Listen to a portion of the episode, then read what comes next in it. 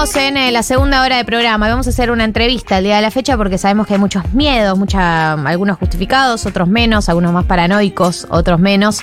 Eh, pero la idea era desarmarlos. Así que vamos a entrevistar a Andrés Gil Domínguez, que es abogado, es doctor en Derecho, postdoctor en Derecho, es eh, eh, es especializado en el eh, Derecho Constitucional, es docente en la UBA, en la Universidad Nacional de La Pampa también y está aquí con nosotros. Bienvenido. Hola, ¿cómo están? Muchísimas gracias por la invitación. No, de nada. Eh, gracias a vos por venir. Bueno, me imagino que esta debe ser una temporada alta de consultas que se está recibiendo porque eh, no nos queda claro al grueso de las personas de a pie eh, cómo están funcionando o cómo van a funcionar en potenciales escenarios los mecanismos legales y judiciales en, en algunas reformas que propone este nuevo gobierno. No sé cuál es la, la pregunta que más te ha llegado en estos días, pero bueno, me gustaría Sí, estamos en temporada alta, sin liquidaciones y sin rebajas. Sí, sí, sí, sí. A tope, A- a tope totalmente. En, en el tema constitucional. Me parece que uno tiene que hacer o u observar dos escenarios. Un escenario de aquello que no se puede hacer constitucionalmente y de aquello que necesita la intervención del Congreso y la sanción de una ley. Bien. y qué es lo que puede hacer exclusivamente por sí el Poder Ejecutivo o el presidente electo una vez que asuma. Me parece que esos son los tres escenarios. ¿Qué es lo que no se puede hacer constitucionalmente? ¿Qué requiere una ley? ¿Y qué puede hacer por sí dentro de sus facultades propias el presidente?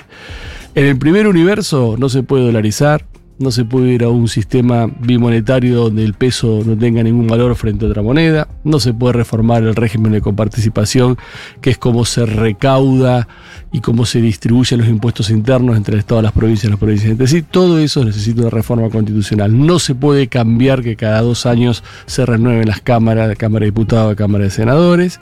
Eso, para cambiarlo, necesitas una reforma constitucional, que es un proceso, nosotros decimos una palabra que es agravado, porque necesitas una ley con dos tercios sancionado o aprobada con dos tercios, la totalidad de los miembros de cada Cámara, y después llamar a una convención constituyente, tenés que tener altos consensos. O sea, hay que llamar a elecciones también para la, Asamblea Constituyente. y para, la, para la convención constituyente que se llama- llamar, es todo un proceso muy largo y de hecho nosotros a lo largo de nuestra historia no tenemos muchas reformas. Voy, voy al gris como para hacer más, a los grises de estos que vos nombrás como para ser un poco más negativa, digamos. Eh, Vos decís, no se puede dolarizar o no se puede hacer que el peso perdi- eh, pierda todo tipo de valor. Pero lo que se podría hacer, digamos, lo que sí está dentro de los márgenes de la ley es, por ejemplo, eh, la transformación de los precios, que, el, que, el, pre- que el, el precio de referencia o la moneda de referencia sea el dólar y que el peso vaya perdiendo peso, valga la redundancia, digamos, por, por su, No propio, porque por su es un propia caída como es- referencia. no, porque ese es un sistema bimonetario. Todo sistema bimonetario, en donde nuestra moneda nacional conviva con otra moneda, y el resultado de ese mecanismo sea que nuestra moneda tenga un, o vaya a tener un valor meramente nominal y pierda su fuerza frente a una moneda extranjera, es inconstitucional. O sea, pero el límite sería la denuncia de inconstitucional. Claro, ¿cómo entra ahí lo, lo, ¿Cómo- lo- cómo lo fun- legal cómo en una, en, una, en una política económica, digamos? ¿De qué manera podría intervenir? Eh, vos decís, es- ellos quieren avanzar, vos decís, es inconstitucional. ¿Cómo se, cómo se frena una si cosa el, así? si el Congreso, si en el Congreso se logran las mayorías necesarias y se sanciona una ley, pasa lo que pasa con cualquier ley. Vos tenés la instancia de la justicia Claro. para ir a impugnarlo, irás a primera instancia, segunda instancia, Corte Suprema, y en el caso de, de un plan económico que afectaría a toda la sociedad, ya no estaríamos en el ámbito de un, se llama un derecho individual, algo que es tuyo y que el Estado viene a tratar de entrometerse con algo que es tuyo. Esto es un derecho colectivo. La defensa del valor de la moneda es un derecho colectivo y que, que todos lo titularizamos, con lo cual cualquier organización no gubernamental, cualquier particular podría iniciar un, un proceso judicial. Pero el mecanismo es cada vez que el Congreso sanciona una ley que va contra la Constitución, opera la justicia. Claro. Pero se habla mucho de los tiempos de la justicia, ¿no? Eh, en los últimos años y ahora, sobre todo. Eh, ¿Hasta qué punto puede ser que una política salga por decreto o, ¿no? Como que no pase por el Congreso y una vez que se aplica, después ya es muy difícil. Seis meses, un año, dos años, después eh, Mira, dar la vuelta. Siempre con una medida judicial donde vos cuestionás, con un proceso judicial donde vos cuestionás el fondo del tema, que una ley es incompatible con la constitución, se pueden pedir lo que se llaman las medidas cautelares. Y eso sí, un juez de primera instancia te resuelve en 7, 8 o 10 días, en donde vos los pedís, mira, hasta que me vos resuelvas si, si esa ley, por ejemplo, una ley que dolariza, una ley que va a un sistema bimonetario que denosta a la moneda nacional, eh, eh, hasta que vos resuelvas eso, aplicá un- una medida cautelar que dice suspendo esto, no lo aplico, hasta que eso resuelva el fondo. Y nosotros tenemos también la posibilidad de si un juez de primera instancia te dice que no, podés ir per saltum a la Corte Suprema. Podés saltar la Cámara e ir directamente a la Corte y que la Corte interven- intervenga. Con lo cual hay una posibilidad cierta frente a todas estas medidas que si en 8 o 10 días un juez de primera instancia no te la frena con una medida cautelar, vos vayas directamente ante la Corte. Bueno, y si la Corte te la convalida, así funciona. Hmm. Muchas veces la Corte convalida normas que para muchos son inconstitucionales y para la Corte las considera constitucionales. Se está hablando de que eh, Javier Milei quiere, eh, en las sesiones extraordinarias, se habla de esta ley Omnius, que bueno, es conocida como un paquete de medidas enorme, que vos decís, bueno, aprovecho esta primera instancia de legitimidad que tengo, sanciono un paquete de leyes y ya me armo para el futuro. Eh, ¿Cómo, ¿Cómo funciona? ¿Hay antecedentes con respecto a esto? Sé que Macri en su momento hizo algo similar, digamos, como que es algo que hacen los presidentes, pero ¿cómo, cómo funciona en términos de, bueno, se pueden frenar algunas y otras no? Eh, ¿cómo, cómo lo ves ese escenario? Mira, hay un mecanismo que se incorporó en 1994 con la reforma constitucional que se llama la delegación legislativa, que es que por situación de emergencia o, o materias de administración, el Congreso dicta una ley, establece determinadas bases que deben ser muy precisas y un determinado tiempo, y le posibilita al Poder Ejecutivo colegislar sobre esas bases y en ese tiempo. Y a medida que va dictando los decretos de colegislación, el Congreso los revisa y ve si se adecua o no se adecua a esas bases de delegación. Eso lo, lo han utilizado del 94 a la fecha Todos. todos. Como los decretos de necesidad de urgencia, todos han hecho uso y abuso de estas normas que son normas de excepción, porque la propia Constitución dice se prohíbe al Poder Ejecutivo ejercer toda clase de función legislativa, excepto para dictar decretos de urgencia o esto. Pero ¿cómo es de distinto? Porque decís esto, yo no, no, no conozco en qué consiste esta colegislación. ¿Qué, cómo- ¿En qué se diferencia de que el presidente mande un proyecto de ley al Congreso en términos normales? que cuando el presidente manda un proyecto de ley en términos normales, para que eso se convierta en una ley, tiene que pasar todo un proceso en donde ambas cámaras debaten, discuten, puede aprobar una cámara, ir a otra y puede haber modificaciones Vuelve. y vuelve. ¿no? Acá el Congreso te dice, sobre estas bases que yo establezco y en este tiempo, vos podés colegislar. Y con un decreto, con un decreto, el Poder Ejecutivo, de alguna manera, eh, rellena o cumple con esas bases y cumple una tarea legislativa. No Cuando- tiene que esperar o sea- todo ese proceso. O sea, manda, no sé, una serie de proyectos de ley y eh, el proceso, ¿qué, qué rol eh, ocupan los diputados y senadores? ¿Solamente es como por sí o por no? No, no, no, no. Lo Sí, que hace es. El Congreso te establece. O es gobiernar por Congreso- decreto, es más el- tipo decreto. No, el Congreso establece una base, ¿no? Dice, bueno, yo te, te delego. Tengo una emergencia, una emergencia económica, social, y delego en vos la, la, la potestad de colegislar. Y las bases son, bueno, podrás dictar sobre esta materia, esta materia, esta materia, hacer esto, hacer lo otro, el objetivo Y sobre es eso este, tienen vía libre. Y sobre eso tiene que tiene- el Ejecutivo ya dicta como quiere Claro. para cumplir con eso decretos delegados. Y esos decretos pues son controlados por el, por el Congreso. Pero es distinto a que si tiene que mandar un proyecto y esperar todo. Sí, que pase por comisiones. Toda la vuelta que da. Sino que acá le, está dando un, no un cheque en blanco, pero le está dando una habilitación de colegislar. Y eso lo hicieron todos. En 2019, apenas asumió Alberto Fernández, hubo una ley que delegó Alberto Fernández determinadas facultades por la emergencia social y económica. Y sobre esa ley fue que Alberto dictó muchas medidas cuando llega la pandemia. Claro.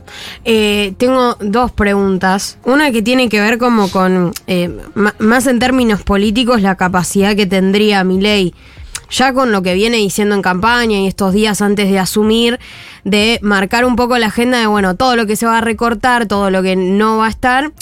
Un poco como medida de negociación de cuando salga esta ley ómnibus, che, mirá, si vos no me aprobás esto o no, no aprobás esta ley ómnibus, yo te limito, bueno, recursos, presupuesto, lo que fuese, provincias, demás. Como más una, moneda de negociación, preparar el terreno para que esa ley ómnibus eh, efectivamente salga. La pregunta con eso es, ¿cuán radical puede ser el contenido de esas bases y condiciones de la ley ómnibus para decir, che, igual estamos en un problema, porque más allá de los marcos constitucionales, esto le puede dar mucha vía libre. ¿En qué tres aspectos decís, che, acá puede, puede haber, digo tres por decir, ¿no? Pero pena, nada relacionado igual, ¿no? Con penal o impositivo, o sí, Bueno, ahí podría. Hay una gran discusión porque los decretos de necesidad de urgencia, que los decretos de urgencia el presidente un día se levanta y dicta un decreto Sí, y eso vale como una ley, salvo lo puede hacer en materia penal, tributaria, partidos políticos y régimen electoral. Pero para la delegación legislativa eso no está prohibido. Claro. Algunos constitucionalistas, en los cuales me incluyo, decimos que si está prohibido para dictar decretos de necesidad de urgencia, también tiene que estar prohibido para delegación legislativa. Pero es una discusión abierta. claro. Con lo cual, en principio, no existiría ningún límite para delegar en el Poder Ejecutivo esta potestad de colegislación en la medida que se trate de una situación de emergencia, Claro, vinculada a una es. situación de emergencia, o materias de administración, que materia de administración es Sí, todo. La Constitución claro. dice materia de administración, ¿qué es materia de administración? Y es todo materia de administración. Entonces no tendrías ningún límite. Ahora, la Corte, cuando ha controlado decretos delegados, la Corte Suprema ha dicho, las bases tienen que ser muy precisas. Las bases de delegación tienen que ser muy precisas. Porque si no son precisas, la ley de delegación, de delegación es inconstitucional. Y los decretos que se sancionan en En ese consecuencia es- son inconstitucionales. Eh, y es- eso vendría a ser el, el marco jurídico. El marco político a mí me parece que, que es difícil que mi ley pueda imponer absolutamente Mm. nada hoy, porque él tiene una legitimidad de origen de balotaje. Claro. Acá nosotros me parece que hemos cometido, no, o estamos haciendo a veces una lectura errónea, porque una cosa es la legitimidad política de primera vuelta Sí, sí. y otra cosa es la legitimidad política de balotaje. La legitimidad política de primera vuelta fue la que estableció las representaciones populares en la Cámara de Senadores y en la Cámara de Diputados. Y la de segunda vuelta es elegir entre dos, que son los dos que pasaron. Pero es un- para mí es erróneo leer que ese 55% votó a mi ley y es homogéneamente consecuente Claro. y adherente a las políticas que plantea mi ley. Lo hizo ganar una segunda vuelta, pero después no sé si todos están de acuerdo en esa mayoría de derogar la ley de interrupción voluntaria de embarazo, de derogar la ley de alquileres, de privatizar todo. No sé, tengo mis dudas. Sí, sí. Hoy los números, la legitimidad que tiene, mi ley tiene que de alguna manera congeniar la legitimidad de balotage con la legitimidad de primera vuelta, Claro, que total. salió segundo. Total. Eh, estamos hablando con Andrés Gil Domínguez, abogado constitucionalista. Eh, para derogar una ley, ¿cuánto se necesita en el Congreso? Para derogar cualquier ley, vos necesitas una mayoría simple para derogarla. Aunque, esa es la regla, aunque hay ciertas leyes que la Constitución establece una mayoría agravada. Para derogarla necesitas una simple, para modificarla necesitas una mayoría agravada. Mayoría agravada puede ser mayoría absoluta de los miembros, de la totalidad de los miembros, de los miembros, eh, de dos tercios de los miembros presentes, dos tercios de la totalidad de los miembros. Esas deben ser las mayorías especiales. Y la mayoría simple es, das quórum y si sacas un voto más, 130, 130, ¿no? 127 es el quórum. Claro, cien- 128 Y, sería y la- después, y después de esos 127, la, mitad más uno. la mitad más uno de los que estén presentes. Claro, claro, claro. Te retomo una cosita que decías al principio. Vos dijiste hay tres escenarios. Está lo que no se puede hacer, están eh, las facultades, creo que lo que tiene que pasar por el Congreso y lo que puede hacer dentro de sus eh, posibilidades. Hablamos de lo que no puede hacer por inconstitucional, digamos, o por tener que, que pasar por, por instancias judiciales. Hablamos recién del Congreso. Lo que sí puede hacer, El- es todo aquello vinculado al funcionamiento de la administración pública. Por ejemplo, podría, eh, re- eh, igual por una ley, ¿no? Pero eh, solicitar que sacar ministerios, reformular estructuras, dar de baja contra- contratos, con- contratos laborales, todas las personas que estén contratadas, subsidios. dar de baja subsidios eventualmente. Eh, sí, sí, todo lo que refiere a la administración del Estado, eso es, lo que más vía libre tiene, Sí, digamos. a todo lo que es la administración pública eh, el presidente tiene, sí, sí, hay ciertos límites. Por ejemplo, si vos sos un trabajador de planta, a vos no te pueden echar, sino es a través de un sumario administrativo donde se pone una causal de cesantía o exoneración. Pero en el resto de las cuestiones sí tiene capacidad para, para tomar decisiones. Por ejemplo, bajar programas, modificar programas, modificar estructuras. Eso sí tiene, tiene la, capacidad de que la Constitución le otorga. Y ahí, Andrés, eh, la duda que me surge a mí, sabemos que qué es constitucional y qué no, eh, bueno, es una discusión también eh, en la práctica, ¿no? Porque como decía, lo termina determinando la, la Corte Suprema, pero pensaba qué pasó en los 90. Es cierto que, bueno, hubo un cambio constitucional en el medio, pero nosotros no lo vivimos. o sea, somos una generación que no vivió los 90. Eh, ¿qué, qué, ¿Cuáles eran como medio, no sé si las tramoyas, pero cuál era el mecanismo que se usó mucho en los 90? No, lo que pasa es que en los 90 con la antigua constitución no tenías determinados límites que hoy sí establece la constitución y entonces la delegación legislativa se imponía de hecho sin límites. Claro. En los 90 no existía la regulación de los decretos de necesidad de urgencia sin embargo se dictaban decretos de necesidad de urgencia. Y las privatizaciones, la reforma del Estado en, en la década del 90 se hizo a través de una ley marco que estableció todo un procedimiento para, para concesionar o privatizar, que son dos términos distintos. Privatizar es cuando vos transferís total o parcialmente la propiedad de un activo del Estado a un particular y la concesión es cuando vos le transferís la administración de un servicio por un determinado tiempo, pero no la titularidad O sea, privatizar es lo que pasó con IPF y Aerolíneas y concesionar con las autopistas. con las ejemplo. autopistas, por ejemplo. Entonces, eh, esa ley de reforma de Estado que está vigente. Esa ley Claro. de, de la época de los 90, que en realidad la se sancionó durante el gobierno de Alfonsín y ese fue uno de los tratos para que Menem asumiera de forma anticipada frente a la hiperinflación y la crisis Claro. que tenía Alfonsín, está vigente. El estable- Pacto de Olivos. no, No, eso fue ah, eh, después. claro. Eso fue en el 94. No, esto estamos hablando de 1989, cuando Alfonsín se tiene que ir de forma anticipada del gobierno por el caos social que existía, por la hiperinflación que existía. Ya, ya se dio esa entonces, ley. entonces Menem dice, yo asumo antes Si vos me sancionás dos leyes. Claro. La ley de reforma de Estado y la ley de emergencia económica. Y ahí en la emergencia económica había ya delegación legislativa, antes del 94. Pen- sí, pensaba también, ¿no? El- en realidad me lo decía mi hermano el otro día, la- a decir verdad, no se me ocurrió a mí la idea. pero como algunos antecedentes que quedaron eh, de la gestión Guzmán, eh, por ejemplo, el hecho de que para eh, emitir deuda en dólares tengas que pasar por el Congreso, que fue un proyecto suyo y que hoy en día es uno de los bastiones.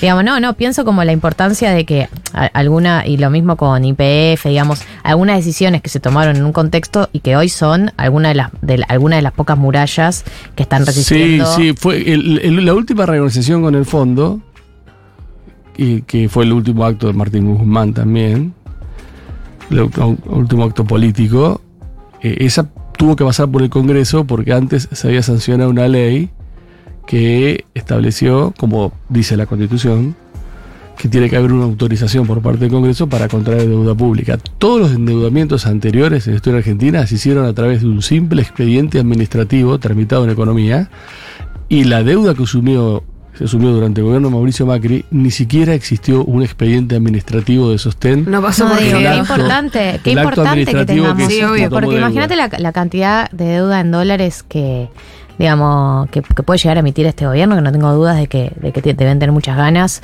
porque consideran que es uno de los ¿Sabes lo que métodos de pasa? Que vos financiamiento podés que, que más... hoy por hoy, pero ¿con qué lo respaldás? No, no sé, no sé. Por eso, pero vos podés emitir deuda. O sea, yo también, digamos, yo también puedo mañana emitir deuda. Es decir, a- a- organizaciones, eh, obligaciones nego- eh, negociables ¿no? de un privado. Pero vos tenés que tener un sostén, credibilidad y expectativas para que. Claro, eso es lo que se, lo que se está jugando mi ley ahora. Y en, en términos económicos y Realmente políticos, yo no sé qué la se está jugando para. Milei, porque todavía no tenemos el plan económico. No.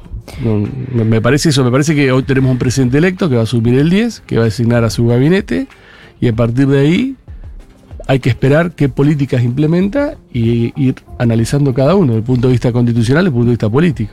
Tengo una última pregunta, eh, de la que se habla poco igual en general, pero que, que- que pa- para todos es, es importante, que tiene que ver como con el manejo de las fuerzas de seguridad y las Fuerzas Armadas, defensa interna. ¿Cuánto, cuánto margen existe hoy? ¿no? Porque entiendo que después de, la dictadura bueno, en la Argentina se dio un proceso de pensar justamente esa, esa intervención, eh, pero bueno, no pasó muchas, no pasaron muchas cosas como para que hoy nos volvamos a preguntar, bueno, cuál es la, en qué condiciones recibe el presidente, que además es jefe. Las Fuerzas Armadas. Claro. Mira, hoy tenemos, producto de todo este transcurrir de la democracia y de lo que sucedió en la década del 70 y lo que sucedió con la dictadura militar, un conjunto de normas que se refieren a cómo tiene que actuar las Fuerzas Armadas, que no pueden intervenir en un conflicto interno con su función, y las fuerzas de seguridad. ¿Y cuál es el límite de las fuerzas de seguridad de hacer inteligencia interna también? ¿Y cuál es el límite de las Fuerzas Armadas y sus servicios de inteligencia? Hoy existe un conjunto normativo, producto de todos estos años de democracia, que impiden, desde el punto de vista jurídico, que vos hagas jugar a las Fuerzas Armadas un rol parecido de lo que jugaron en la década del 70. Hoy, es, hoy, desde el punto de vista jurídico, es imposible. Ahora hay que ver después las políticas que intentan desarrollar. Me parece que sí va a haber un empoderamiento de las Fuerzas Armadas, un empoderamiento de las Fuerzas de Seguridad, porque si vamos a ir a esta inflación por 18 meses, eh, va a haber un- un- una gran movilización popular, va a haber reclamos populares, va a haber protestas, va a haber... Y para callar eso necesitas a, la- a las fuerzas de seguridad empoderadas.